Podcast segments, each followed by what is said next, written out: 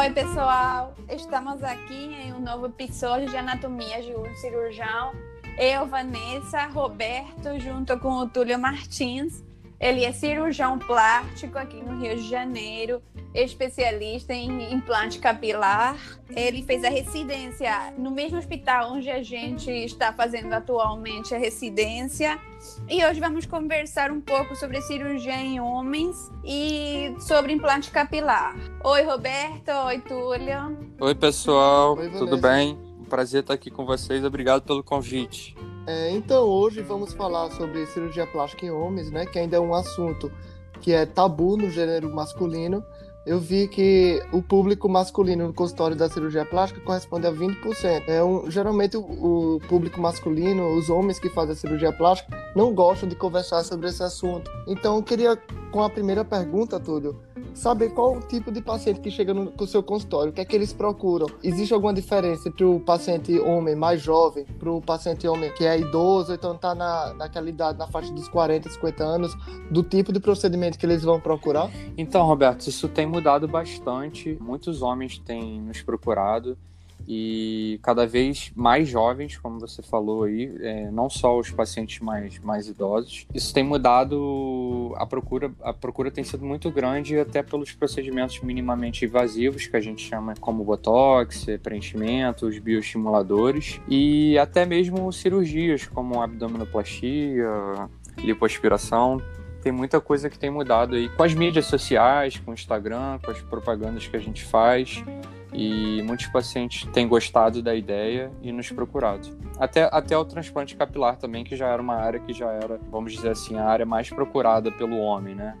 Então, hoje em dia, está tá aumentando as outras áreas também. Túlio, todos os anos, o I SAPS, que é a Sociedade Internacional de Cirurgia Plástica, divulga uns dados sobre as estatísticas das cirurgias plásticas que foram feitas no ano em todos os países, né? Sim. Então, entre o público masculino, a correção de ginecomastia continua sendo o procedimento cirúrgico mais realizado. Entre os procedimentos não cirúrgicos, temos a toxina botulínica e os preenchedores de face. É, você faz muito a correção da ginecomastia e você acha que esses procedimentos não cirúrgicos, como o botox e os preenchedores, eles podem ser uma porta de entrada para os homens procurar outros procedimentos cirúrgicos, no caso? É, exatamente, Roberto. A ginecomastia é um procedimento que é bastante procurado entre os homens, principalmente hoje em dia devido às academias, é, o, o surgimento do crossfit. Muitos pacientes acabam fazendo uso de, de anabolizantes. Tem como, em alguns casos, esse efeito colateral da, da ginecomastia, que é o, o aumento da glândula mamária no homem. Então, eles acabam procurando a gente para fazer essa correção. E junto com a ginecomastia, como você falou, acaba sendo uma introdução, tanto a ginecomastia como os outros procedimentos, para você propor outros tipos de cirurgias e procedimentos que o paciente precise. Então, gente, para quem está ouvindo aí, é, a ginecomastia, como falou o Túlio, é o aumento da glândula mamária no homem e tem diferentes graus. E o tratamento, a correção, vai ser de acordo ao grau que o homem tem da ginecomastia. É, pode ser desde uma lipoaspiração só, até abrir, tirar a glândula em conjunto com a lipoaspiração. Túlio, fala um pouco assim da, das técnicas, como que é a cirurgia, a cicatriz que fica. Sim. Então, Vanessa, é isso mesmo. A gente tem que ver primeiro qual é o nível que essa, que essa ginecomastia se, se encontra, classificar, é, identificar a possível causa dessa ginecomastia. O ideal é você primeiramente encaminhar para um endocrinologista para avaliar toda a parte hormonal do paciente, ver se não tem nenhuma alteração hormonal que possa ser corrigida, porque em alguns casos a glândula mamária altera com a mudança dos hormônios, então a gente tem que identificar isso, porque pode se corrigir somente com esse equilíbrio hormonal, vamos dizer assim. Então, depois de identificado isso e avaliado que está tudo normal, aí você vai partir para a programação cirúrgica. Aí a gente vai ver em relação É, ao quanto de, de aumento da glândula mamária existe, se tem um grau de lipodistrofia associado, se o paciente tem aquela gordurinha junto também. Então você vai propor o tratamento para o paciente, que pode ser desde uma, uma lipoaspiração até uma lipoaspiração combinada com, com a retirada da glândula. Quando você tem que fazer a retirada da glândula, geralmente é a incisão que fica na transição da areola com a pele da mama e costuma ficar uma, uma incisão bem escondida, na maioria das vezes praticamente inexistente a, a cicatriz, assim, uma cicatriz bem, bem sutil. Então é isso, é você avaliar caso a caso e propor o melhor tratamento para o paciente. Uhum. Então, na minha breve experiência de ambulatório da cirurgia plástica, né, a gente observa que o, o paciente de sexo masculino, ele vem bem preocupado com essa questão da cicatriz, né? Ele sempre pergunta, será que minha cicatriz vai ficar aparente? Então é importante falar que para remover a glândula, a gente vai precisar fazer essa incisão. Toda cirurgia tem cicatriz, mas é uma cicatriz que fica escondida.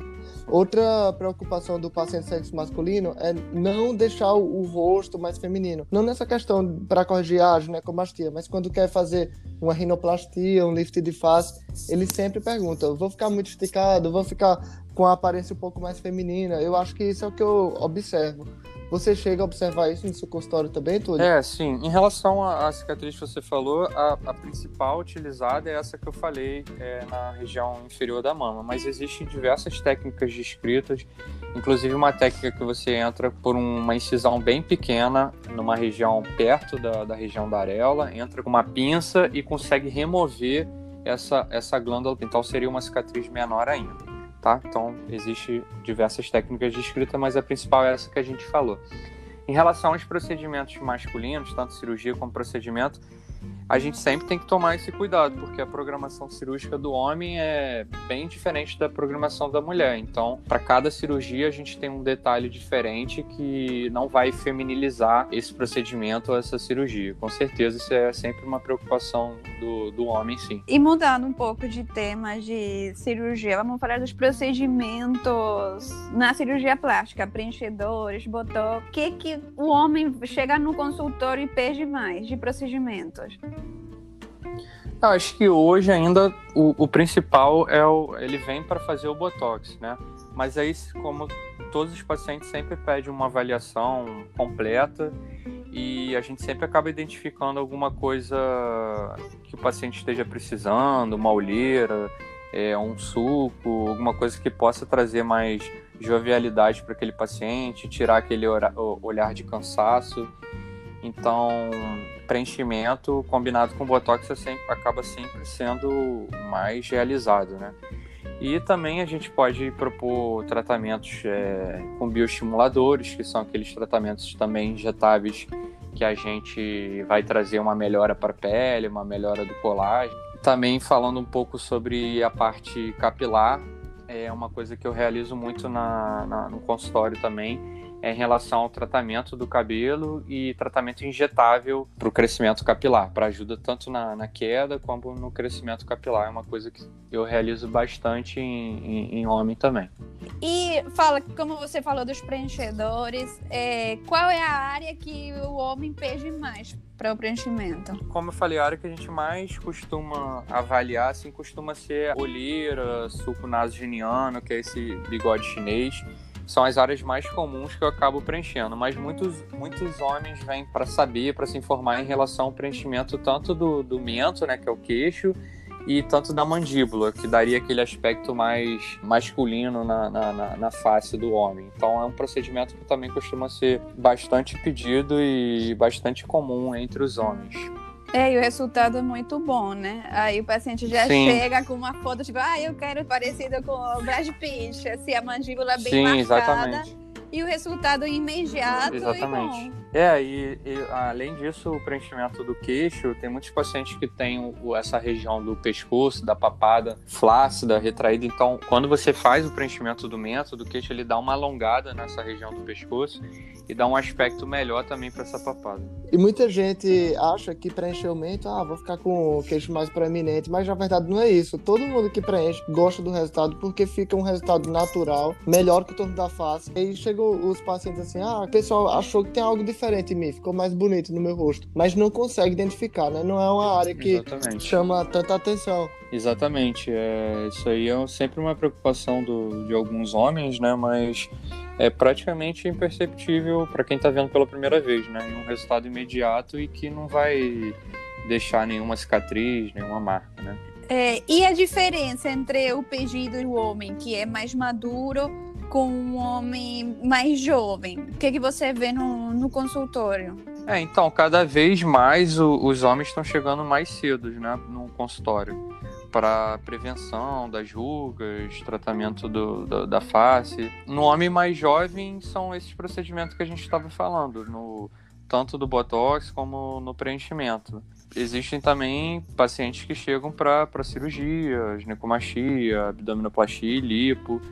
E no homem mais idoso, chega muito paciente também para procedimentos é, minimamente invasivos e também para cirurgias. Aí começa o público em relação à cirurgia da face, é, seria o principal do, do homem mais idoso. E o homem mais jovem também eu não mencionei, mas também os procedimentos relacionados ao cabelo. Eles, eles costumam chegar por volta do, dos trinta, trinta e pouco, dependendo do paciente. Alguns até mais jovens, né? Dependendo do grau de alopecia androgenética que esse paciente tiver. Túlio, além da cirurgia plástica, eu vejo que você se dedica também ao transplante capilar, né? A partir de que momento você percebeu que essa era uma área assim, que vinha crescendo e que você começou a se interessar um pouco sobre esse assunto? Além da residência de cirurgia plástica, você chegou a fazer algum outro curso? É, então, Roberto, é, a parte de cabelo, tratamento do, da calvície é uma área que eu já me interesso há bastante tempo, mesmo antes assim de saber que eu ia fazer cirurgia plástica. Começou, na verdade, comigo mesmo, porque eu comecei a perder cabelo, aquele negócio de alopecia androgenética, comecei a fazer, comecei a iniciar os tratamentos ainda por volta dos vinte e poucos anos. Então foi uma área que eu sempre me interessei, sempre pesquisava qual poderia ser o melhor tratamento. E depois que eu acabei a, a residência, eu vi uma necessidade de me aprofundar nisso, até porque a maioria das residências médicas de cirurgia plástica no país é uma área que a gente não, não foca muito, né? Então, me inscrevi na, na sociedade que a gente chama de Associação Brasileira de Cirurgia de Restauração Capilar, que é a associação que é brasileira, que é feita somente para médicos que são dermatologistas ou cirurgiões plásticos. Então, depois que eu me inscrevi nessa, nessa associação, eu comecei a participar de diversos congressos, cursos. Fiz alguns cursos que tiveram que ser fora do Brasil para poder dar início à, à, à cirurgia mesmo. E comecei a estudar tanto a parte clínica como a parte cirúrgica. E comecei a iniciar os tratamentos e estou aí fazendo até hoje esse, esse tipo de tratamento. Onde você fez o curso? O curso eu fiz no Paraguai com o doutor Trivelini, que é um médico que é bastante conhecido na área de transplante capilar. É um médico que inventou uma Uma das máquinas que chama Mamba, que é uma das máquinas de extração dos folículos. É uma máquina que é bastante usada, tanto no Brasil como no mundo todo. Uma máquina bem reconhecida, que nos ajuda bastante aí na extração capilar. Então foi um curso bem legal, que eu pude aprender, pude usar essa máquina. É, ele é muito e... famoso lá, todo mundo conhece ele na área de implante capilar e que ele mesmo faz esses aparelhos. Então eu acho que lá tem Isso. muitas pessoas que vão assim do mundo todo para fazer o curso dele de implante capilar mesmo. Sim, sim. Tem diversos tipos de, de cursos, né? Tem em Israel também, tem cursos bastante legais, mas o principal é, é você sempre se associar à associação a ABCRC, que a gente chama, que ela é vinculada à nossa Sociedade Brasileira de Cirurgia Plástica, e sempre procurar um profissional que seja da associação e que seja é, ou cirurgião plástico ou dermatologista. Isso é bastante importante. Túlio, aí você é, começou com o curso lá, e aí como você foi fazendo essa continuidade da formação do implante capilar, para quem quiser assim, saber mais e se introduzir nesse mundo do transplante capilar? E ah, fala um pouco dos aparelhos também, precisa de aparelhos específicos para isso e tal. Isso, é. Então, antes do curso eu já, eu já me dedicava ao tratamento clínico, né? Já estudava bastante essa parte, tanto do tratamento clínico que o paciente faz em casa, como a parte injetável, que a gente faz no, no consultório, o M M P, que é microinfusão de medicamentos na, na pele, mesoterapia, que é aquela injeção que a gente faz com uma agulha bem fininha no couro cabeludo para ajudar a estimular o couro cabeludo. Depois que eu comecei a, a participar da parte do, das, das cirurgias. Então, depois que eu fiz o curso, eu... eu... Eu investi no, no, no, nas máquinas, como você falou, comecei a comprar meus materiais, comecei a participar de algumas cirurgias com colegas, é, amigos que se dedicam ao transplante capilar, e comecei a frequentar tanto cursos como workshops da, da A B C R C, que eles também têm muita, muita coisa que, que te ajuda nessa, nessa formação, né? Então, a máquina que você estava falando são, são aparelhos que te ajudam na extração do, do, do folículo. Uhum. Você pode usar tanto essas máquinas, como você pode usar é, um aparelho que é manual. Você mesmo faz a rotação no couro cabeludo e faz a extração capilar, tá? Esse aí seria o punch manual. Ou você pode usar uma máquina que, é, assim, na minha opinião, é muito mais fácil e mais rápido de você conseguir extrair folículo por folículo. Túlio, então, você vem falando aí das máquinas e tudo mais sobre a técnica do transplante capilar, mas explica ao pessoal que está escutando o podcast que existem duas técnicas principais, né? A F U E e a F U T. É, explica a diferença que o pessoal de casa Isso, consiga é. entender. Quando, quando a Vanessa falou técnicas. das máquinas, ela estava se referindo à técnica F U E, né? Que, é, que a gente faz a extração fio a fio de, de cada folículo. É, a gente faz essa extração, com, pode ser com a máquina ou pode ser manualmente, como eu falei. Separa os folículos, avalia os folículos viáveis, é, tem todo um preparo para isso, e depois você vai colocando fio por fio. Aí, para colocar o fio, você tem também diversas técnicas. É, existem os implanters, existe a técnica que você... que a gente chama de stick and place, que a gente coloca uma pinça. Em relação à F U T, que você falou, é uma técnica totalmente diferente, mas que nada impeça que, ela, que elas possam ser combinadas dependendo da cirurgia. Você pode escolher uma ou outra ou ambas, entendeu? A, a F U T, muita gente acha que é uma técnica que já é antiga, que é uma técnica que não se usa mais, mas é, não tem isso. É uma técnica que ainda é muito utilizada e muito bem feita. Tá? Então, a técnica F U T, você tira uma faixa é, de couro cabeludo com, com, com os folículos, né, com, com os fios, geralmente da região occipital até a, a região temporal, então a região atrás da cabeça, a gente tira uma faixa pequena de pele. Quando, depois que você tira essa faixa, você faz o fechamento do, do couro cabeludo com, com, com os fios. E essa faixa você leva até um microscópio, até uma mesa, um microscópio, e, e a pessoa vai fazer a separação de fio por fio. Aí depois que a pessoa faz essa separação de todos os fios, aí você começa aquela etapa de implantar, que aí você pode usar diversos métodos de implante, como eu falei. Eu acho que é isso. Então você pode usar tanto a, F, a técnica F U E como a técnica F U T, pode usar as técnicas combinadas. E na técnica F U T ainda tem mais uma observação: você pode usar fios curtos e pode usar fios longos, que é bastante interessante, que a gente chama de Preview Long Hair, que é a técnica do doutor Marcelo Pitchon, que é um médico brasileiro. Ele começou a fazer essa técnica e é muito utilizada também, ou seja, você faz a cirurgia e o paciente já sai na cirurgia com cabelo longo. Ah, legal, tá? Bem interessante essa técnica. É, bem interessante. É preciso de uma equipe muito especializada, de uma equipe de enfermagem e tudo mais para fazer a cirurgia do transplante capilar. É fácil encontrar pessoas aqui no Brasil que estejam preparadas é, é para isso? É uma equipe que é bastante especializada, como você falou, e tem que ser bastante treinada. Então, não é fácil. É, você tem que treinar toda a sua equipe. E não é uma equipe pequena, né? Porque como é muita, são muitas unidades, a gente tem que ter uma equipe grande para poder fazer essa avaliação dos folículos. Então, tanto o F U E quanto o, F, o F T, mais ainda, uma equipe maior ainda, para fazer a separação do, do, dos folículos do couro cabeludo. O paciente que procura a sua clínica e quer fazer o transplante capilar, o que é que vai ser preciso procurar inicialmente? O tipo de alopecia que ele apresenta, o que é que deve ser feito no exame físico para decidir a técnica Sim, exatamente. Essa é uma pergunta que me fazem todos os dias, assim, por rede social, WhatsApp. Pacientes me, me mandam mensagem perguntando sobre orçamento, mas eu sempre respondo que precisa de uma avaliação, de preferência presencial, né, para você poder fazer a avaliação do couro cabeludo e poder identificar qual é o tipo de alopecia que esse paciente apresenta.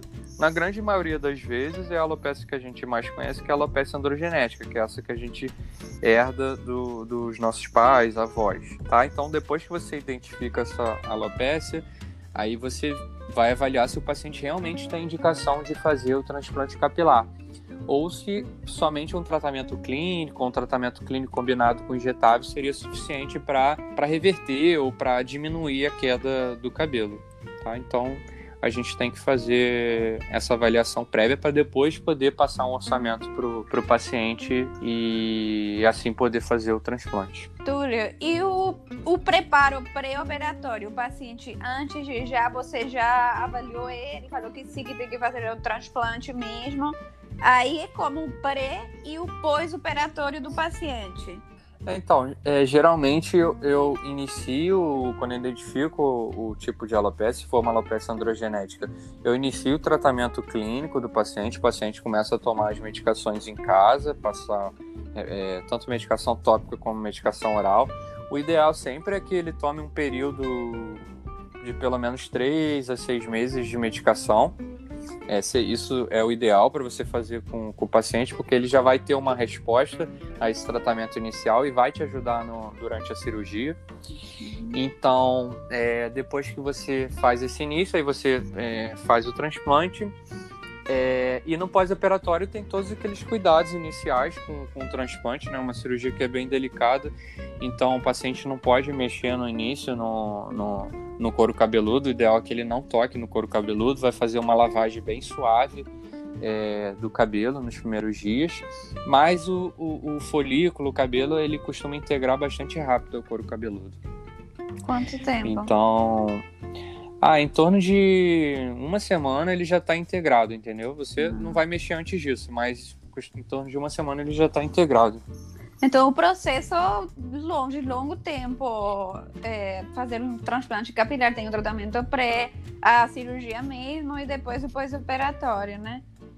Isso, é um tratamento, tratamento longo. E também é importante falar, já que você falou do pós-operatório, é, que o No, nos primeiros trinta dias você faz o transplante, né? trinta dias depois, mais ou menos, os fios eles começam a, a cair, e aí costuma ser aquela fase que o paciente dá uma desesperada, né? Achando que o, não deu certo, mas a gente sempre explica isso, sempre conversa com todos os pacientes e explica que com volta de três meses até um ano de transplante capilar, aí os fios voltam a crescer.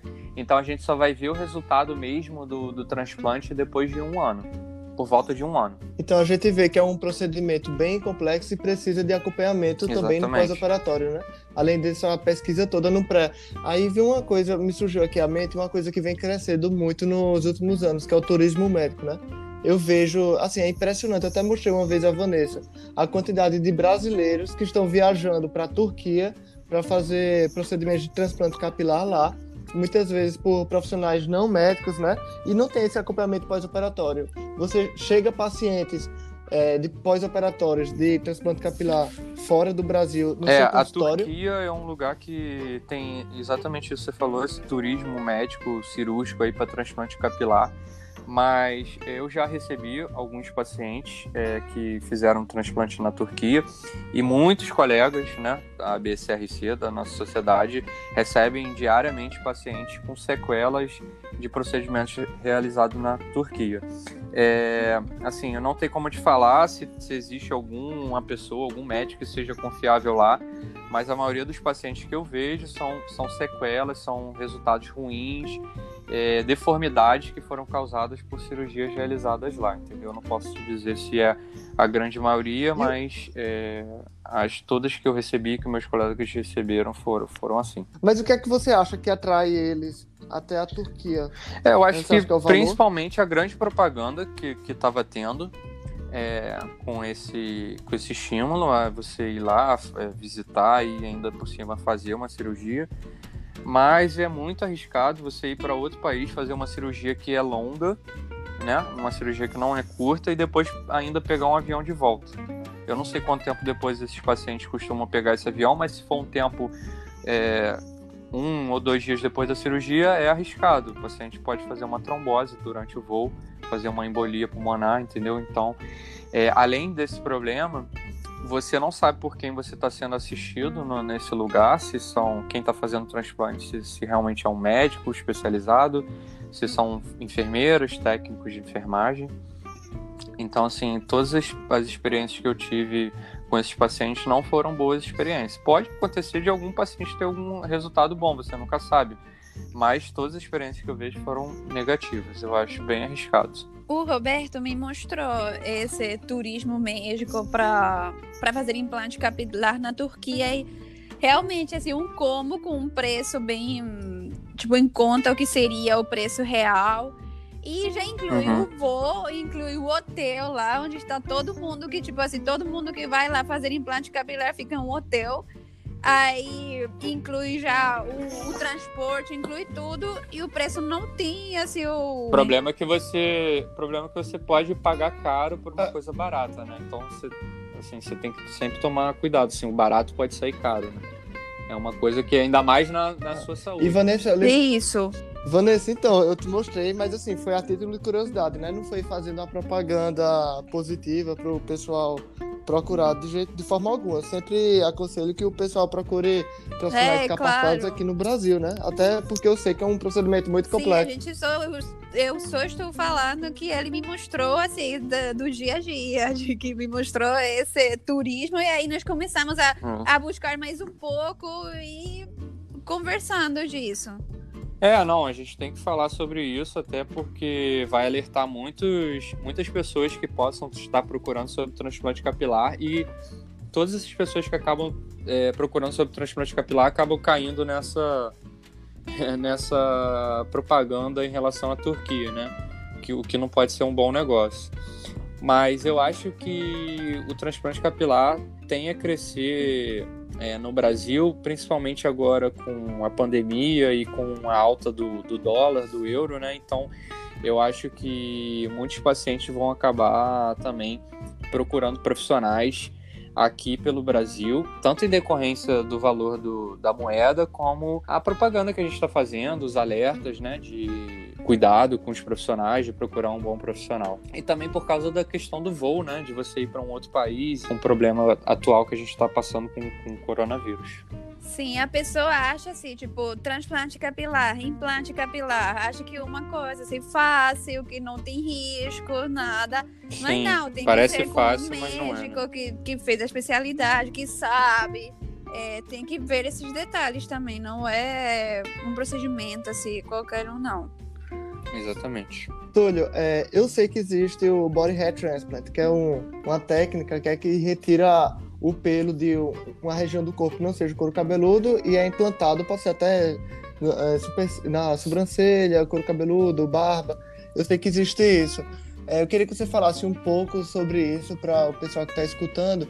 E outra coisa, o pessoal tem geralmente assim, caramba, vai tirar um pelo de uma barba, que é um, geralmente é um pelo mais grosso, para implantar no cabelo. Eu queria que você falasse esse processo de mutação que o pelo sofre quando é transplantado para outra região. É, então, a, a gente acaba reservando o body hair transplante, como você falou, para casos em que o paciente já tem uma área doadora bem pobre. Então, essa região aqui atrás do, do, da cabeça, que é a região occipital, pode, em alguns pacientes, é uma área que não tem tanto fio, tantos folículos, então é uma área mais pobre, ou até pacientes que já passaram por transplantes prévios e já tornaram essa, essa área mais pobre de, de área doadora. Então, para esses pacientes, para você não ficar com uma sequela na região doadora, na região posterior da cabeça, não ficar com, é, com um buraco lá na cabeça por você já ter usado demais essa área, você vai ter que partir para uma outra alternativa. Aí essa alternativa é o body hair transplant, que a gente pode usar fios de diversas regiões do corpo. A principal região utilizada é barba, tórax e abdômen. Essas são as principais. Existem outras áreas que também são utilizadas, mas não são tão comuns. Mas barba e tórax é, são bastante utilizadas. Aí você reserva esses fios, né, esses folículos da barba e do, do tórax para regiões é, que sejam, digamos assim, menos nobres. Você não vai fazer a enxertia para regiões que sejam mais nobres, como a linha de transição capilar, a linha anterior capilar, né? Você vai fazer mais para região posterior do, do couro cabeludo. Ah, então, para ah. essas regiões, teoricamente, você, você consegue é, camuflar melhor esse fio, que é um, um fio um pouquinho diferente do nosso fio, né? E fica um resultado bem natural, não, assim, não, não... Muita gente acha, ah, o fio da barba é muito grosso, mas quando você coloca ele, fica uma, assim, um resultado bem natural, não, não é um problema que a gente costuma ter. Mesmo ele sofrendo mutação, ele não fica mais fino da espessura de um... Não, eu acredito que ele, que ele mantenha mais ou menos a, a, a espessura dele, é, a conformação. A conformação. Dele. E depois de fazer o transplante capilar, o tratamento é como? É um tratamento contínuo ou operou e pronto, foi? É, então, isso é uma pergunta boa porque a maioria dos pacientes acha que depois que fizer o, o transplante capilar, ele nunca mais vai precisar fazer nada, né? Mas a, é sempre importante lembrar que a alopecia androgenética ela é para sempre, então o paciente sempre tem que continuar um tratamento, um acompanhamento... É, o tratamento em casa para poder conseguir manter aquele resultado que você conseguiu alcançar com o transplante capilar, tanto para preservar esses folículos como para preservar os folículos que, que já estavam lá e que são originários do, daquele lugar. Então, qualquer dúvida Entendi. que o pessoal é. tem aqui, pode seguir o Instagram do Túlio, arroba implante capilar R J. E arroba Túlio cirurgia plástica. São os dois Instagrams, um para dedicado mais à cirurgia plástica em geral, tanto feminina como masculina, e um dedicado mais a... a transplante capilar, doenças do couro cabeludo. Túlio, muito obrigado pela presença. Eu acho que deve ter esclarecido para o público do nosso podcast algumas dúvidas a respeito da, do implante capilar e os procedimentos da cirurgia plástica masculina, como a correção da ginecomastia. Muito obrigado por ter vindo para cá e participado conosco desse Obrigado, episódio. Roberto, Vanessa. Foi um prazer estar aqui com vocês. Espero ter ajudado aí todos os homens, mulheres que tenham dúvida nesse assunto. Qualquer coisa, podem me procurar, que eu estou à disposição para esclarecer qualquer, qualquer dúvida a mais. Tá, obrigado, Túlio, realmente, porque foi um tema bem interessante. Obrigado, Túlio. É, que conversamos e que eu acho que o, o povo tem muita dúvida sobre isso e a procura está aumentando cada vez mais, tanto de cirurgia no homem, como ginecomastia, ou o lipo, face lift, preenchedores, como o implante capilar. Os homens estão procurando cada dia mais.